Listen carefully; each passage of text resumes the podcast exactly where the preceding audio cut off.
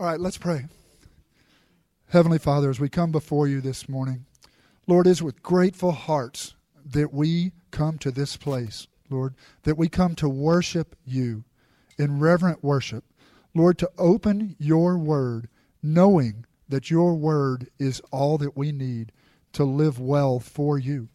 So, Lord, this morning as we open your word and as I share the message that you have shared with me, Lord, I pray that it will be used mightily of you to touch your people in a way that uh, glorifies you and edifies each of them. In Jesus' name, amen. As we look at chapter 3 this morning, it's good to kind of remember what we've learned when Ben and Anthony last taught us from chapter 2, right? So in verses 6 to 15, we saw um, how incredible the salvation is that God has granted to each of us. In verses 16 to 23, we were instructed not to allow ourselves to be sidelined by the rules and traditions that some say will allow us to overcome the temptations of the flesh and be righteous before God. We were pro- uh, properly and consistently reminded that only faith in Jesus will atone for our sins, that our actions and good works are the fruit of our faith, not the reason that we've been accepted as righteous by the Holy God. So, as we start chapter 3 today, we will see that Paul's focus changes. He's going to transition from telling the believers what they should not do, specifically be swayed by false teachers, and instead he's going to begin focusing on what it is that he wants them to do, what they should do. So, in our passage this morning, we will see two things that Paul commands believers to do first, to seek, and second, to set. Seek and set. Two small words that have very powerful meanings and impacts. So, let's read together. Colossians 3, verses 1 through 4. If then you have been raised with Christ, seek the things that are above, where Christ is, seated at the right hand of God. Set your minds on things that are above, not on things that are on earth. For you have died, and your life is hidden in God. When Christ, who is your life, appears, then you also will appear with him in glory. You can be seated. So in verse 1, we read, If then you have been raised with Christ, seek the things that are above, where Christ is seated at the right hand of God. So to begin this chapter, Paul is not questioning the salvation of his readers. When you read it, it almost sounds like that, right? If then you have been saved. But this isn't the first time in this letter that Paul has phrased a statement that way about their salvation that sounds like it could be that he's questioning whether or not they're saved. And I just want to make it very clear that that is not the case. Paul has previously made it abundantly clear that those who are entrusting in Jesus for their salvation are, in fact, those who have been raised with Christ. So keep in mind that what Paul is doing here is combating false teaching. And one way that you do that is to just simply remind people of the truth. And that's what he's doing. He's reminding them who they are as God's people. He's reminding them about the truth of themselves. You know, it's good for each of us to do that too. It's good for us to remind ourselves every day of the gospel. It's good for us to remind ourselves who we are in Christ. And you know what else is good? Reminding someone else. Right? If you're a believing husband married to a believing wife, I bet you'll find it very encouraging to her to remind her who she is from time to time. Right? When life is difficult and when we're struggling, it's good to remember who you are. But that's also why we have helpmates to come alongside us. Whether you're the husband or you're the wife, come alongside your spouse every now and then and remind them who they are in Christ. So, having confirmed their identity in Christ, Paul moves on to begin giving his audience direction. And the first direction he gives them, and thus to us, is to seek. Now, the words the Holy Spirit gives Paul here were not just written to those readers, they're written to us as well. So, this is how we are commanded to walk. So, what does it mean to seek something? I looked it up. Some synonyms include weaker, more common phrases like find, try for, or go for. But I think that there's a stronger meaning here. So allow me to illustrate what I think he means by this. So I grew up in a very close knit family, very large family. When we would get together with all my aunts and uncles, which happened a couple of times a year, we might have 30 cousins running around all over the place, right? And when we got together, we liked to play games. And my favorite game of all was hide and seek, right? We usually met at the home of one of my uncles who owned a big farm. And so we had a huge area to play in. And I used to love it, right? When somebody else was it, because I'd find myself a nice, comfortable spot, maybe in the tack room in the barn or up in the hayloft or somewhere crazy. I might even get up in the attic. I was not going to be found, right? I'd find myself a comfortable place. I'd just kind of hunker down in there, maybe take a nap, but I'm waiting, right? Anybody who's played hide and seek knows what I'm waiting for. I'm waiting for them to give up, right? I'm waiting to hear, ollie, ollie, and free, right? Whoever's it is weak. They can't find me. that means I win, they lose, right? In my juvenile mind, that made me better than them. Right? So, what happens when it's my turn to be the seeker? Right? I just told you what happens. If you don't find everybody, you're a loser. I refused to be a loser, right? I refused to ever give up because that would mean that I admitted defeat that I had failed, and I did not want that to happen. So when I was searching for you, I was seeking you. There was not a stone that I would not leave unturned. Didn't matter how long it took. Take three naps. I'm going to eventually find you, right? I wasn't just looking for you. I wasn't just trying to find you. I was hunting you, right? That's how I was seeking, right? I was a beast when it came to seeking somebody that I wanted to find. Right? That's how the word seek is used here.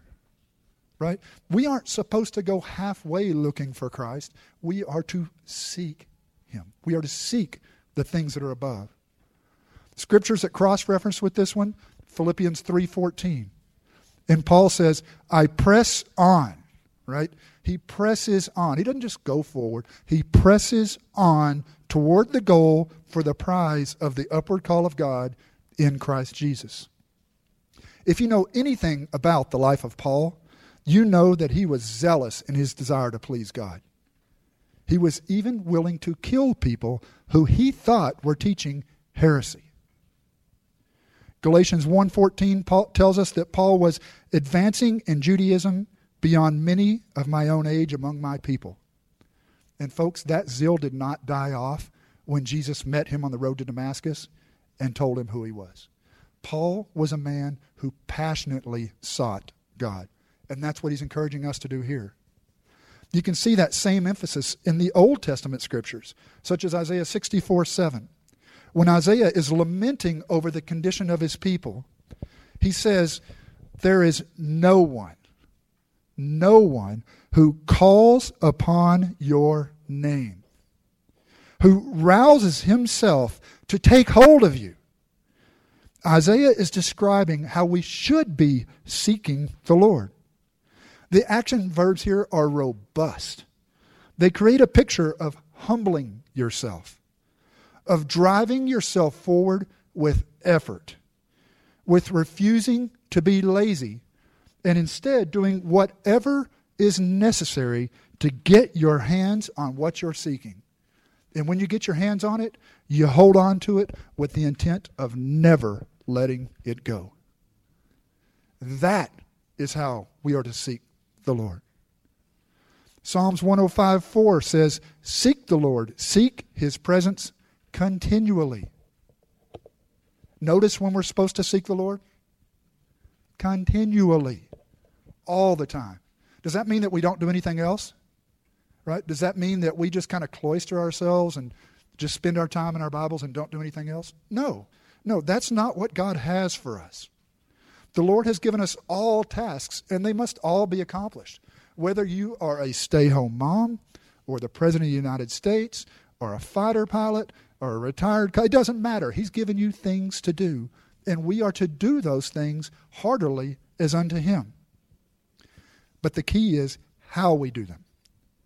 There's room for being prayerful in everything you do. For instance, when you're just riding around in your car, maybe you're going from point A to point B with a purpose. What's on the radio?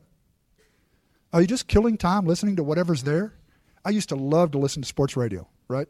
I didn't even care what team they were talking about. But man, if they were talking about the Cowboys, there was I, I go real slow. I'm the guy in the right lane that everybody on the freeway is going, What's wrong with that guy?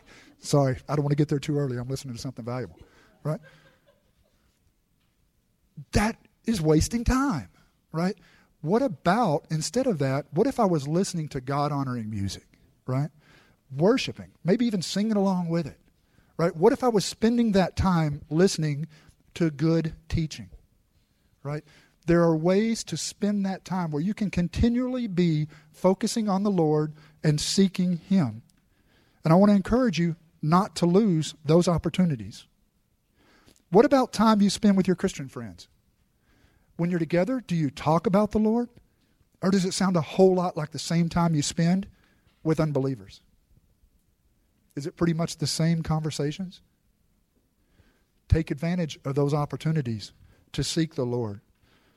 Uh, we want to encourage one another to intentionally be seeking the presence of the Lord because we are called to continually and passionately seek Him. So, how do we do it? How do we go about seeking the presence of the Lord? By spending time in His Word. In Deuteronomy, we can read about the emphasis that Moses puts on spending time and studying the Word. He says, You shall teach them diligently to your children, and shall talk of them when you sit in your house, and when you walk by the way, and when you lie down, and when you rise. His point is that there is nothing more important to meditate on than the Word of God. So whether you're playing, working, or simply relaxing, do all as for the Lord, and you will find yourself continually seeking things above. So the next question, as I see it, is what are the things above? Keep in mind that setting our minds on the things above is an instruction from God. That's what He has just told us to do. So it might be a good idea to know what those things are, right? There's a gentleman by the name of Mark Meynell, and I like what he says when he talks about that, that term, things above. To quote him, appropriately the, the term is appropriately open-ended and so cannot be pinned down completely. After all, how can it be possible to put heaven in the words of any language? However, one thing is clear. He cannot mean the furniture or physical treasures of heaven, as if Paul wants us to yearn for material things. That would contradict everything that he's been saying. Instead, Paul's phrase must include the things that make the heavenly realms so wonderful, joyful, and magnetic. At the very least, this means the wonder of spending Christ, spending time with Christ, the one we love and adore. Now, later in this chapter, we're going to discuss a list of things that uh, we are to put on. And that list includes a lot of things that we can expect to be listed as things above. But for now, I want to limit our thoughts to the most important thing above, and that is Christ. Paul is encouraging us to seek Christ continually with a passion that demonstrates that there is nothing more important to us in the entire world. Not in order to earn our salvation. We know we can't be good enough to do that. But because it is how we show Him how grateful we are for what it is that He has done for us. That love for Him and what He has done for us drives us to share the gospel with others. So others may know about His love, His kindness, His compassion, His justice, His mercy, His love, His grace, and every other aspect of Him that we have all grown to know and to love. It is our seeking after Him that results in us demonstrating all that He is to the world around us. A world that needs, above all, all other things, to know who Jesus is, and that they need to know that He is seated at the right hand of God. Paul finishes this sentence with the phrase, where Christ is seated at the right hand of God. So, why does he do that? He's reminding us, his readers and us, of the glorious fact that Jesus is, in fact, seated at the right hand of God, that he has defeated death, and that he is seated at the right hand of God. He's giving us a reason to seek Jesus. If Jesus was not resurrected, would there be any reason whatsoever for us to seek him? Absolutely not. So, why does it matter to us, right, that Christ is seated at the right hand of God? I mean, it happened a long time ago, right? First of all, if Christ is not seated at the right hand of God, all of his disciples, those who saw him and witnessed to him, were either liars or duped. Plain and simple. It would mean that those who claimed that they witnessed Christ's resurrection died for a lie. That would require a conspiracy on par with nothing anybody's ever seen before. Right? In law enforcement, I learned very quickly, right? If somebody does something and you can identify that second person, you got them. Right? Because nobody can keep their mouth shut that long. Two people who can who enter into a conspiracy, once you get a hold of one of them and you start talking to them, they realize I could soon be facing the burden of a long time in prison. I don't want that to happen. So they were real quick to want to be the first one to unburden themselves because if they know that the other guy's in the other room, they're thinking to themselves, is he talking? And if he's talking, what's going to happen to me? I better go first, right? Because we're reminding them how good it would be to share the truth and increase their chances, right? That's how that works. But that's what happens when they have a lot to lose. They still fall apart. There are a whole lot more than two people involved in this one. There is no way, none whatsoever, that they could have possibly stuck to that story all the way to their deaths. And we don't know what happened to everybody who saw Jesus resurrected, but we do know that of those who did, not many of them got to live to old age, right? Not many of them got to die of natural causes. They died brutally. What does it take to stick with a story to that point? A complete and total belief. Folks, those disciples, they did not die in vain. They did not carry on a lie. Right? In the case of those guys, there was nothing for them to gain by continuing in this lie. In fact, all they had to do was say they were lying, and they'd have probably been greatly rewarded because the Jewish authorities wanted nobody to believe that Christ had been resurrected. And their insistence on it put them in harm's way. All they had to do was say, My bad, I lied. If they could have gotten one to do that and paraded him in front of other people, they could have done so much damage to the Christian faith. But those men didn't do that didn't happen. Those men held on to what they saw and they were faithful. Second, the fact that Christ is seated at the right hand of God is the sole source of hope for the believer. If Christ is not seated at the right hand of God, it means that there is no resurrection from the dead. Let that set in for a second. It would what would it mean? It would mean that the world is right when they say there's nothing beyond this life. It would mean that they're right when they say we need to leave, live every day just like it was your last day because there will be nothing else. They'd be absolutely right. Why wouldn't we? Right? If Christ is not resurrected, why would we live lives faithful to his calling? There's no reason to. Christ's resurrection is the source of our hope. It would mean that the world is right when they say there is no absolute truth. It would mean the world is right when they say we have no business calling a sinful world to, to, to uh, repentance.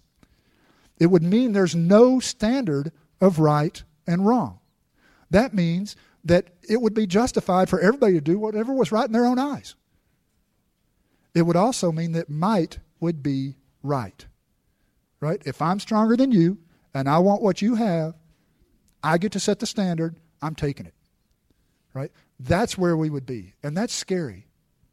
But as scary as that is, there's something even scarier. If Christ were not seated at the right hand of God, we can read in 1 Timothy 2, verses 5 to 6, which says, For there is one God, and there is one mediator between God and man, the man Christ Jesus, who gave himself as a ransom for all. If Jesus is not resurrected, we have no mediator. Right? Let that settle in for a minute. If Jesus is not resurrected, everyone who has placed their faith in him has done so in vain. And to quote Paul, if Christ is not seated at the right hand of God, we are of all people most to be pitied. As believers, we have placed our trust in him, and if he is not seated at the right hand of God, we are not forgiven. We are still in our sins. Our sins that God can and will not overlook, cannot, will not overlook, are still being held against us. If Christ is not seated at the right hand of God, we face the wrath of God and we will endure eternal condemnation. But, praise God, that is not the truth. The truth is that Jesus is resurrected because he is seated at the right hand of God. And because of that, the penalty for our sins, the penalty for sins of believers, has been paid. And for that, we give him thanks and praise. And finally, the fact that Jesus is seated at the right hand of God means that he will keep his promise to come back again. And what an occasion that'll be. When Jesus was here the first time, he came as a humble baby. He lived humbly, he lived perfectly to become that sacrifice that we needed. However, when he returns, it won't be the same way. When he returns, he will return as a mighty warrior here to punish those who refused salvation. Revelation 19 11 to 16 paints a picture of Christ's return. Then I saw heaven opened, and behold, a white horse. The one sitting on it is called faithful and true, and in righteousness he judges and makes war. He's not here to be peaceful. His eyes are like a flame of fire, and on his head are many diadems. And he has a name written that no one knows but himself. He is clothed in a robe dipped in blood, and the name by which he is called is the Word of God. And the armies of heaven, arrayed in fine linen, white and pure, were following him on white horses. From his mouth comes a sharp sword with which to strike down the nations and he will rule them with a rod of iron. Sound like somebody coming humbly? Nope. He will tread the winepresses of the fury of the wrath of God Almighty. On his robe and on his thigh he has written a name King of Kings and Lord of Lords. When Christ returns to punish those who are still in sin, it will mean utter terror for them those who ignore the offer of salvation, that opportunity to believe in Christ will be over. And if you have not taken advantage of it, He's coming for you. If you're hearing this and not trusting in Christ for your salvation, the debt for your sins is still coming due. And you do not want to be responsible for paying it. The debt is greater than you can imagine because the sin is greater than you ever believed it could be. And you cannot declare bankruptcy to get out of what you owe. The debt will be paid in full, either by Christ and the sacrifice he made or by you. I told you, seek is a short word, but it's powerful. So now we're going to move on to the second command of Paul, which is to set. Open your Bibles again with me, and I won't have you stand up this time. Colossians 3, we will read verses 2 and 3. Set your minds on things that are above, not on things that are on earth. For you have died, and your life is hidden with Christ in God. So I looked up again, set, right? And the synonyms for set include words like firm, determined, and resolute. And based on the way this passage has started, I think it's safe to say that set here is used in a way that includes all of these synonyms. In the example I used earlier, playing hide and seek with my cousins, my mind was set on finding every single one of them. Nothing less than complete success was acceptable. I was determined and firmly res- re- resolute, resolved, firmly resolved that not one of them would escape me. This command is every bit as urgent. The Lord intends for us to resolutely set our minds on things that are above. It is by seeking that we understand what the things that are above are. It is by setting our minds on the things that are above that we are able to live for Christ. One reveals, the other one shows us how we are to live. And that's what we're going to focus on now is the setting. Scott Hubbard wrote, Our minds are most full of heaven when they are most full of Christ. So, what does it mean to set our minds on the things above? It means to set our minds on Christ. Now, many of you may start your day with a little quiet time, right? Just you, the Word of God, maybe a cup of co- uh, coffee, a cup of tea, whatever you like to do, right? And you spend time with the Lord. And hopefully, if you've been to Sunday school recently, you've got a psalm open and you're praying through it, right? Those are wonderful, wonderful times. That is the best possible way to set your minds on things above to start your day. But then what happens? Where do your eyes go when you're done reading and praying? Do you turn your full attention to what lies ahead for the day and how you're going to address everything without including Christ in that equation? The same God that you just spent this time in worship, are you including Him in how it is that you plan to move forward through your day? There's nothing wrong with turning your attention to what you've got to do. Again, God has called us to do things. It is up to us. We are to work heartily as for the Lord. You're going to read that later in this same chapter. But let me encourage you to keep one eye upward as you're doing so, so that you can effectively glorify God in your work. Because your mind is set on things above, it will impact how you go about doing what God has called you to do. When our minds are set on things above, they can't be set on things of the earth. However, that does not mean that we neglect the responsibilities that God has given us. There's an old statement credited to Oliver Wendell Holmes, and it says, Some people are so heavenly minded that they are no earthly good. There's some truth to that, unfortunately. There are Christians now, and there always have been Christians in the past, who will take the, their serious pursuit of the things of God and use it as an excuse to cloister themselves from the world not engage with the community, just kind of put themselves over here. So all they have to do is study the word. That's all they're going to do. Those people are of no earthly good. Why are they doing it? What's the point? You can know all those things. But if you're not engaging with the culture around you, if you're not engaging with your brothers and sisters in church, why are you doing it? What's the point?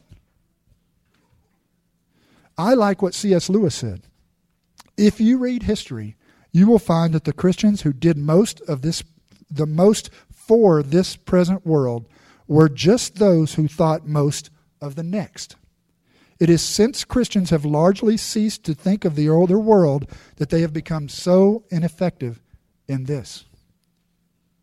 Consider John Newton, a man whose mother shared the gospel with him from a very young age, but whose life was not changed until he was freed from the physical bonds of slavery. Did you guys know John Newton was actually a slave in Africa for a while? I learned that this last three months while I was working on this. All right? He was actually a slave in Africa. He was saved immediately after that. But despite his salvation, he continued on in the slave trade as the captain of a slave ship. Why? Because in his culture, that was acceptable. He even documented in his journal that he gave thanks that he was blessed to have, and I quote, an easy and credible way of life. Close quote. That's what he thought of slavery. Although he was saved, he continued to work in that industry until the Holy Spirit convicted him of his role in that despicable trade and changed his heart to make him an effective champion of change, contributing to its abolishment in England. Men who have their minds set on things above are effective on earth.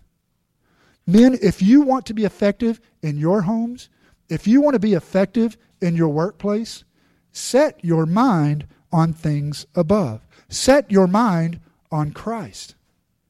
Setting our minds on Christ creates opportunities for us to be used to His glory. You see, it's not just famous people that God uses to His glory either. God uses men like men and women like Alan E.D. Lewis, Matt and Amy Kuntz, right? These people who travel thousands of miles to train pastors in their own homeland so that they can share the gospel, or that share the gospel in lands where people may have never heard it or never seen it lived out. But you know what? Those aren't the only people he uses. He uses people like us, me, and you.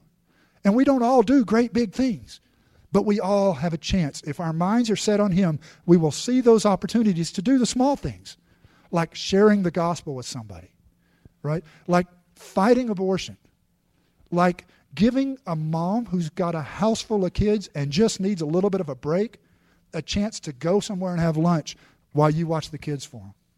Maybe what you can do is clear your schedule and take somebody to a doctor's appointment. Right? All these things are glorifying to God and they're edifying to your brothers and your sisters in Christ. But it only happens when we have our minds set on things above. We don't set our th- minds on things above to earn salvation. We never could. We would never be good enough. But because we want to reflect the love, compassion, mercy, and grace of Christ and what it is that He's done for us. And we want to reflect it to those around us. So, to quote Mr. Hubbard again, what does it mean to be heavenly minded? Not merely to live then and there, but to live now in the light of then, here in the light of there. You see the difference? He identifies numerous activities that will help us set our minds on the things above. And I've boiled it down to three. First, recognize that our roots are firmly planted in heavenly soil. Verses 3 and 4 You have died, and your life is hidden with Christ in God. When Christ, who is your life, appears, you also will appear with him in glory. So notice the verb tenses. In verse 3, you have died, past tense. Is hidden, present tense.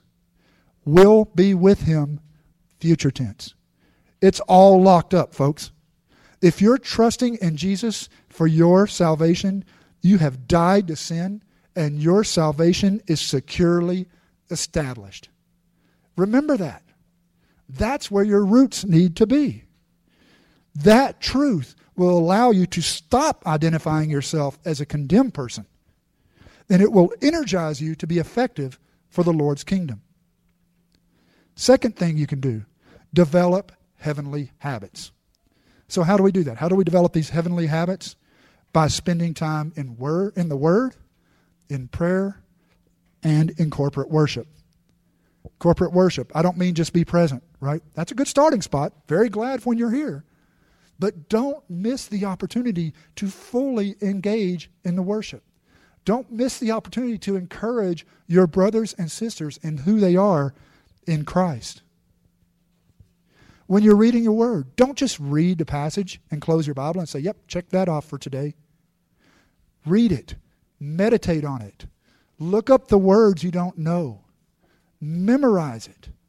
These are how we are seeking God. Remember our purpose here right? We are seeking God. We are setting our minds on the things above. When you're digging into the Word, do it with a passion that simply will not be deterred. Be relentless. When you read, dig into it. Set your minds on seeking God. When you're praying, don't just pray the same prayers over and over. I find myself doing that way too often, right? When you're praying, don't make it rush thing. Just take the time to pray what's in your heart. If you have set your mind on Christ, pray what's in your heart. Pray the scriptures, right? Mean what it is that you're doing. Seek God with a passion. And the third thing, the third way to set our minds on Christ is to retreat to things above throughout the day. When you leave your quiet times, you will have to do things, right? God has given us all tasks to do with, and He wants us to work as unto Him. However, make sure you're guarding where your mind goes when you have downtime. Because when we retreat to the Word of God, our actions will reset our focus on reflecting the love and compassion of our Savior. So, another question What does it look like practically when our minds are set on things above?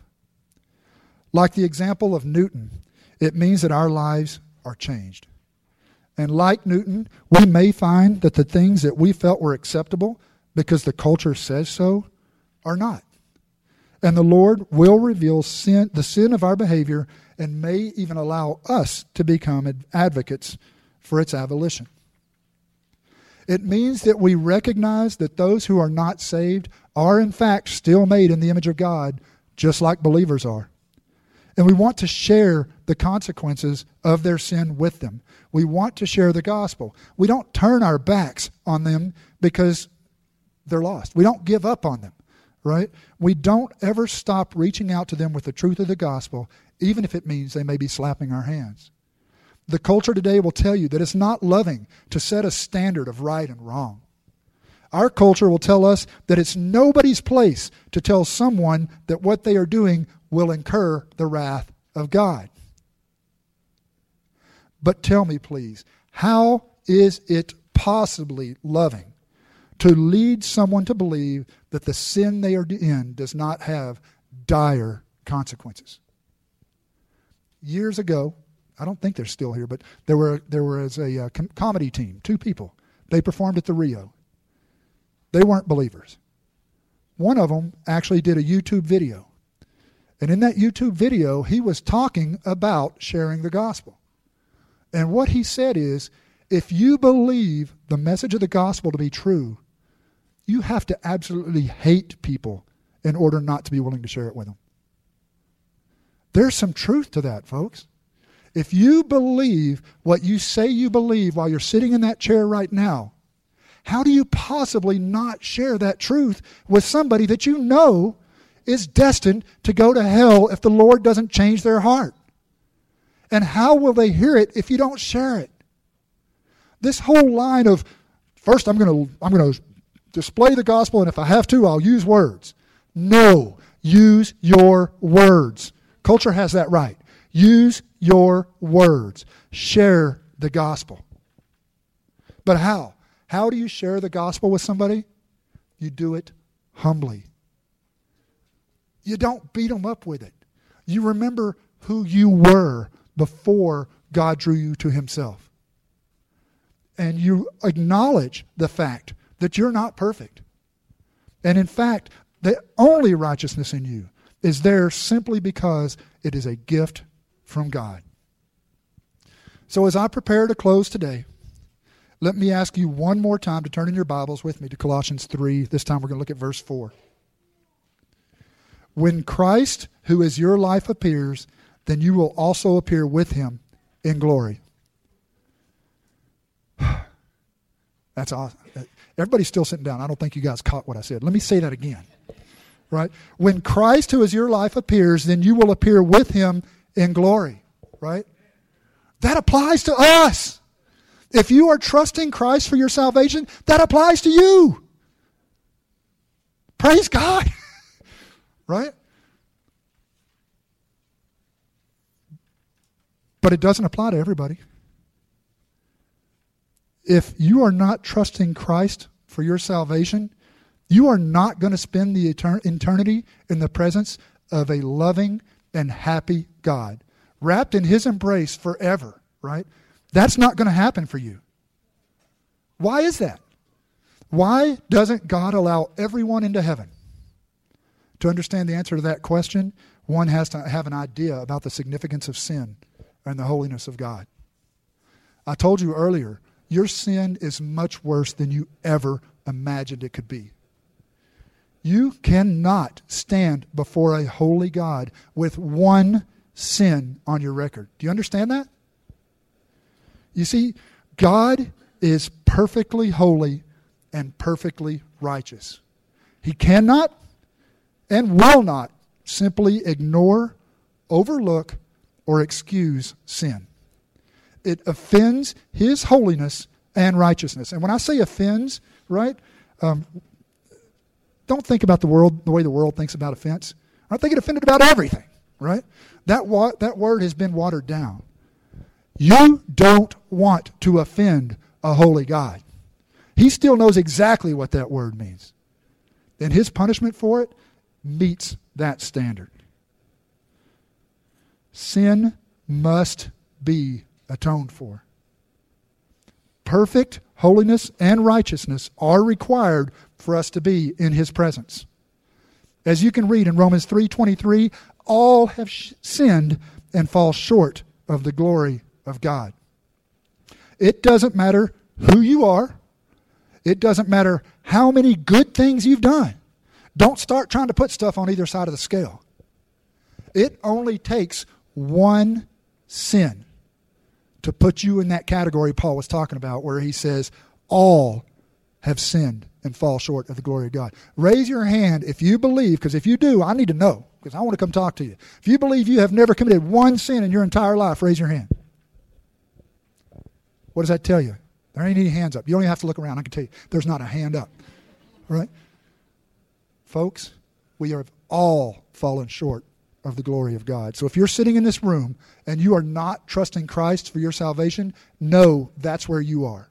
Know that you are currently facing the wrath of an angry God because sin angers God and you are in it. The good news is that Jesus did, in fact, die to pay the price for the sins of those who seek him and trust him for their salvation. And unlike the young me, who would hide with the intent of never being found and find great joy in frustrating those who were seeking me, Jesus is not trying to conceal himself from those who, are, who he has called, those who seek him. So if you are hearing me today and you have not trusted in Jesus alone for your salvation, you need to know that you will not spend eternity with Jesus as the saved will. Rather, you will spend eternity in a place of perpetual torment. If you have bought into this cultural philosophy that approves of creating a God of your own, one that justifies or excuses your sin, one that places you at the center of all things, you are not trusting in Jesus for your salvation. If you have bought into the false teaching that Jesus is love and he just wants you to be happy, regardless of whether or not your source of joy offends his holiness, you have bought the vile sin that is straight out of hell. Please open the Bible yourself. Read it. See what God says. Don't stand, don't let somebody stand up here or anywhere else and tell you what the Bible says. Read it. Open it. That's why we go verse by verse through our teaching. We want you to see that we are not preaching to you about our own agendas. We're sharing the Word of God with you as it is written. Understand, these words are the exact same words God would tell you if He walked up to you and spoke to you. This is his revelation of himself. Understand the significance of it. Open it, read it, dig into it, spend time in it. Seek God in his word. Understand this. If you are not saved, you do not need to be perfect to come to him. You just need to know that you are not perfect and that perfection, Christ's perfection, is required. By the grace of God, there is hope, even for the imperfect. Know that regardless of what you have done in the past, God will forgive you when you seek Him in repentance and turn to Him for salvation. Let's pray. Heavenly Father, I thank you for the opportunity to come forward and share your word.